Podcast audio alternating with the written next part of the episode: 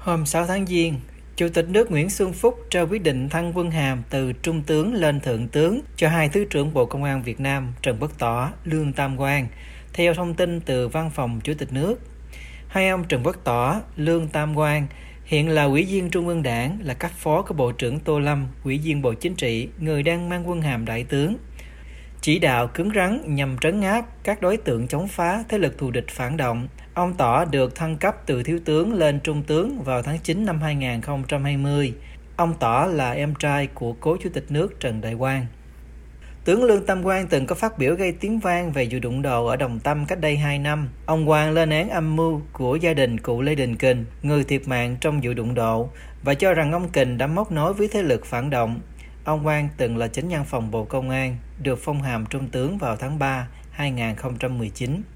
Chủ tịch nước Nguyễn Xuân Phúc đánh giá cao hai đồng chí Trần Quốc Tỏ và và Lương Tam Quang là các cán bộ có lập trường, quan điểm, tư tưởng kiên định vững vàng, phẩm chất đạo đức tốt, Trang tin văn phòng Chủ tịch nước cho biết, Chủ tịch nước tin tưởng và mong muốn Thượng tướng Trần Quốc Tỏ và Thượng tướng Lương Tam Quang tiếp tục cùng tập thể Đảng ủy Công an Trung ương và lãnh đạo Bộ Công an không ngừng rèn luyện bản lĩnh chính trị tư tưởng vững vàng, tuyệt đối trung thành với đảng, nhà nước. Ngoài ra, dịp này ông Phúc còn yêu cầu Bộ Công an tiếp tục thực hiện tốt công tác phòng chống tham nhũng một cách chặt chẽ, bài bản quyết liệt, trong đó có vụ công ty Việt Á. Hôm 6 tháng Giêng, Ủy ban Kiểm tra Quân ủy Trung ương bỏ phiếu đề nghị thi hành kỷ luật đối với 6 quân nhân vi phạm thuộc Đảng Bộ Cảnh sát biển Việt Nam, trong đó có đề nghị kỷ luật về đảng bằng hình thức cảnh cáo đối với 3 trường hợp và cách chức đối với 3 trường hợp khác, theo trang Việt Nam Net. Truyền thông trong nước không cho biết danh tính của 6 cán bộ cảnh sát biển này. Đây được xem là một nỗ lực thanh lọc tiếp theo đối với các quan chức trong nội bộ quân chủng của Quân đội Nhân dân Việt Nam, nơi có nhiệm vụ phụ trách tuần tra, kiểm soát, quản lý về an ninh trật tự an toàn trên biển. Trước đó vào ngày 1 tháng 10 2021, có đến 9 tướng lĩnh cảnh sát biển bị kỷ luật, trong đó khai trừ ra khỏi đảng đối với Thiếu tướng Lê Xuân Thanh và Thiếu tướng Lê Văn Minh và cách chức trong đảng 7 tướng lĩnh còn lại. Sau khi ban bí thư loan báo có những sai phạm gây hậu quả rất nghiêm trọng tại quân chủng này.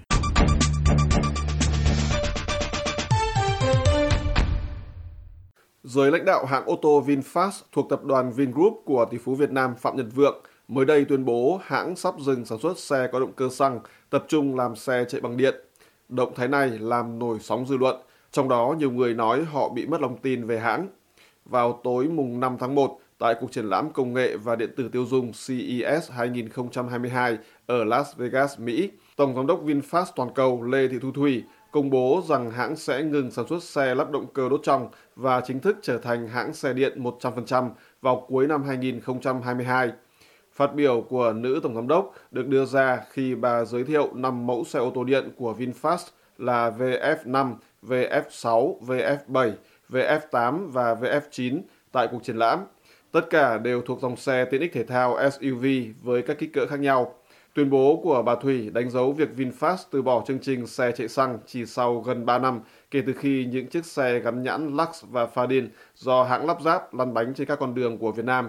Trong 2 năm 2020 và 2021, VinFast bán ra tổng cộng hơn 60.000 xe Lux và Fadin, chiếm khoảng 10% thị phần của Việt Nam, song vẫn còn quá ít ỏi so với công suất thiết kế lên đến 250.000 xe một năm của nhà máy VinFast. Bên cạnh đó, trong các năm kể từ khi hoạt động, VinFast vẫn liên tục lỗ. Thông tin được cập nhật cho đến quý 4 năm 2021 cho thấy hãng chịu mức lỗ kỷ lục 11,3 nghìn tỷ đồng, hơn 491 triệu đô la Mỹ trong nửa đầu của năm, tăng gần gấp đôi so với cùng kỳ năm 2020. Khi đó mức lỗ là 6,6 nghìn tỷ đồng, tương đương với 287 triệu đô la Mỹ. Phản ứng về việc VinFast loan báo sắp ngừng sản xuất xe động cơ xăng, nhiều chủ xe Lux và Fadin bày tỏ trên mạng xã hội họ bị sốc và lo lắng về dịch vụ bảo trì sửa chữa của hãng đối với các chiếc xe của họ trong tương lai. Lên tiếng chấn an những người quan tâm, ông Hoàng Trí Trung, Tổng giám đốc VinFast Trading Việt Nam, nói thông qua báo chí Việt Nam rằng VinFast đã dự trù đầy đủ lượng linh kiện phụ tùng với số lượng gấp 1,5 lần so với thông lệ để đảm bảo phục vụ khách hàng. Ông Trung khẳng định VinFast không quay lưng với những khách hàng cũ và cam kết phục vụ đến hết vòng đời của từng chiếc xe bán ra theo trích dẫn trên báo chí trong nước. Mặc dù vậy, VOA quan sát thấy nhiều khách hàng của VinFast nói riêng và của tập đoàn Vingroup nói chung vẫn tiếp tục đưa ra các ý kiến cho rằng việc VinFast đột ngột công bố kế hoạch dừng làm xe xăng là một đòn mạnh và mới nhất đánh vào lòng tin của người tiêu dùng. Nhất là sẽ đến quá khứ là tập đoàn này đã nhiều lần ngừng các sản phẩm dịch vụ khác nhau, đôi khi khá bất ngờ. Theo tìm hiểu của VOA, trong vài năm trở lại đây, Vingroup đã từ bỏ các nỗ lực kinh doanh trong những lĩnh vực gồm siêu thị bán lẻ, hàng không, điện thoại và TV. Thảo luận trên mạng xã hội về việc Vingroup mở và đóng các mảng kinh doanh quá thường xuyên và nhanh chóng, không ít người lưu ý rằng cách làm đó khó có thể tạo ra giá trị cốt lõi của tập đoàn cũng như khó tập hợp được các khách hàng trung thành. Kỹ sư Nguyễn Lân Thắng, một nhà hoạt động vì tiến bộ xã hội, nhận xét với VOA. Cái uh, à, sản phẩm Vingroup đấy, ngoài bất động sản thì những các cái ngành nghề khác là họ đều làm một cách rất là chộp giật họ sử dụng truyền thông để họ che lấp đi những các cái thông tin mà bất lợi cho những các cái sản phẩm của họ. Thực ra là một cái người tiêu dùng thông minh chắc chắn sẽ nhìn nhận ngay thấy những cái vấn đề từ những các cái ờ, hệ thống siêu thị hay là điện thoại này rồi uh, gần đây nhất là ô tô hay là uh, xe máy điện nhé Riêng về việc VinFast vừa tuyên bố dừng xe xăng chỉ sau chưa đầy 3 năm để tập trung làm xe điện, nhiều người đặt câu hỏi liệu ai có thể dám tin chắc được là sau vài năm nữa VinFast không tuyên bố sẽ từ bỏ xe điện để chuyển sang hướng sản xuất kinh doanh mới. Nhà hoạt động Nguyễn Lân Thắng bình luận với VOA rằng động thái mới nhất của VinFast là điều rất khủng khiếp đánh vào lòng tin của người tiêu dùng và có hệ lụy đến sản phẩm tương lai của hãng. Cái sản phẩm ô tô điện thì chưa xuất hiện ở Việt Nam thì bây giờ cái người tiêu dùng là họ cũng đã trao đổi những các cái thông tin và họ uh, đã chỉ ra những cái điểm uh, uh, rất là bất cập và rất là đầy nghi ngờ về cái tính khả thi trong cái uh, chiến lược kinh doanh của VinFast uh, uh, không biết là họ có thể trụ được lâu dài không? Người tiêu dùng người ta ngày càng nghi ngờ và lo lắng. Với cái sự nghi ngờ và lo lắng đó thì uh, tôi chắc chắn là cái việc uh, kinh doanh của uh, tập đoàn Vingroup sẽ rất là khó khăn trong giai đoạn tới VinFast gần đây công bố kế hoạch mở các nhà máy và các cơ sở kinh doanh xe điện ở Mỹ và Đức với hiểu biết lâu năm trong ngành ô tô. Tiến sĩ Trương Quý Hoàng Phương, chuyên gia kiến trúc các dòng xe điện thế hệ mới của hãng BMW, nhận định với VOA rằng đó là những bước đi chiến thuật của VinFast nhưng không hẳn là có chủ đích nhắm vào thị trường Âu Mỹ mà nhắm đến khu vực quanh Việt Nam. Tiến sĩ Phương phân tích rằng VinFast sẽ chỉ kết hợp với một số đối tác nước ngoài để sản xuất lắp ráp xe với số lượng ít để thăm dò, tạo nhận thức về thương hiệu ở Mỹ, châu Âu, rồi trên nền tảng đó, hãng sẽ kinh doanh ở châu Á hoặc làm đối tác cho các hãng xe điện ở Đông Nam Á và đó mới là mục đích chính. Kỹ sư Phương tiên liệu rằng VinFast rất khó có thể cạnh tranh thành công và có lãi ở các thị trường Mỹ, Đức, nơi có nhiều hãng xe tên tuổi như Tesla, BMW, Mercedes đều có những lợi thế lớn hơn rất nhiều so với VinFast là hãng còn rất mới mẻ và không có tên tuổi gì.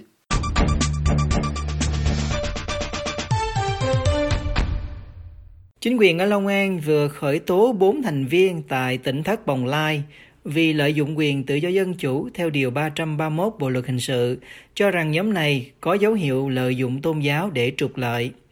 Ba thành viên vừa bị chính quyền bắt bao gồm ông Lê Thanh Hoàng Nguyên, 32 tuổi, ông Lê Thanh Nhất Nguyên, 31 tuổi,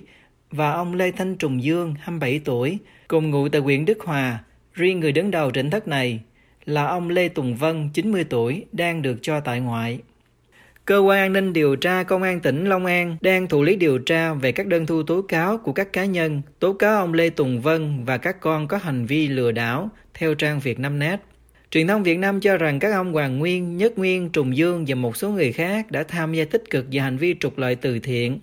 đưa ra các thông tin sai sự thật thông qua các game show trên truyền hình, giới thiệu là chùa nuôi trẻ mồ côi, kêu gọi sự hỗ trợ của những tấm lòng vàng trong ngoài nước.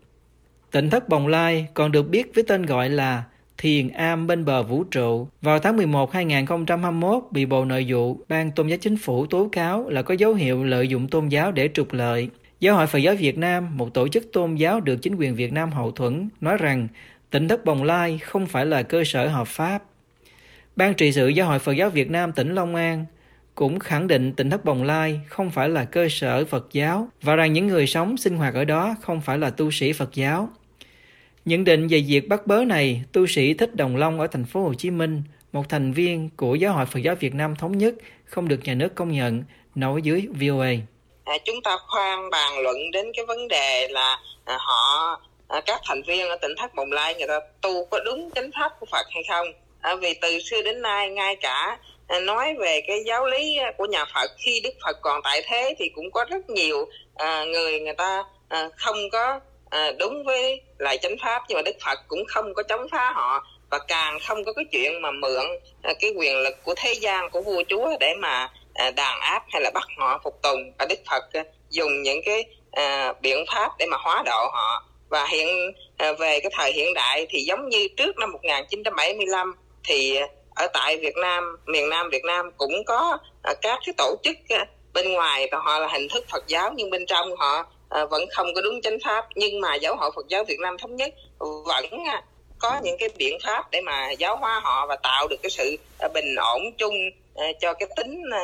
à, tự do tôn giáo à, của miền Nam Việt Nam. Chứ không hề mà có những cái biện pháp và đàn áp hoặc là đấu tố hoặc là trù dập giống như giáo hội Phật giáo Việt Nam và chính quyền Việt Nam đang làm đối với tỉnh thất Bồng Lai. Nói riêng và tất cả các cái cơ sở các cái tổ chức mà đại ý là không theo chính quyền.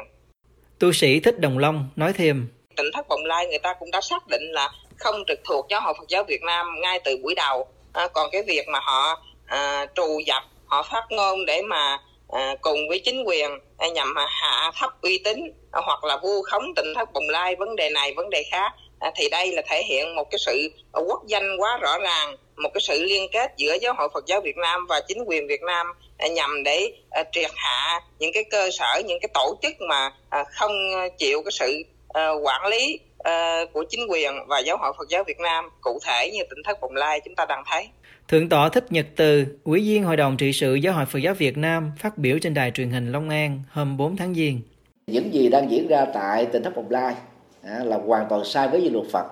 Cho nên đó, những người quỵ biện đó thì người ta lại vinh vào lý do do việc không theo giáo hội Phật Việt Nam cho nên nó bị chấn áp như thế. Cái đó là quỵ biện là không thể chấp nhận được. À, hơn nữa đó, đất nước Việt Nam là đất nước có luật pháp và những gì đó làm sai với luật pháp thì chính quyền địa phương phải có trách nhiệm giải quyết à, xử lý đúng theo luật pháp hiện hành của Việt Nam. Cho nên chúng ta không thể nói ra là tước cái quyền tự do à, tín ngưỡng và tự do không theo tín ngưỡng à, của nhóm theo tỉnh thất bồng lai. Và những gì họ làm họ nói à, sai với luật pháp thì luật pháp phải can thiệp vào chứ không thể trở thành là một đất nước vô thiên vô pháp được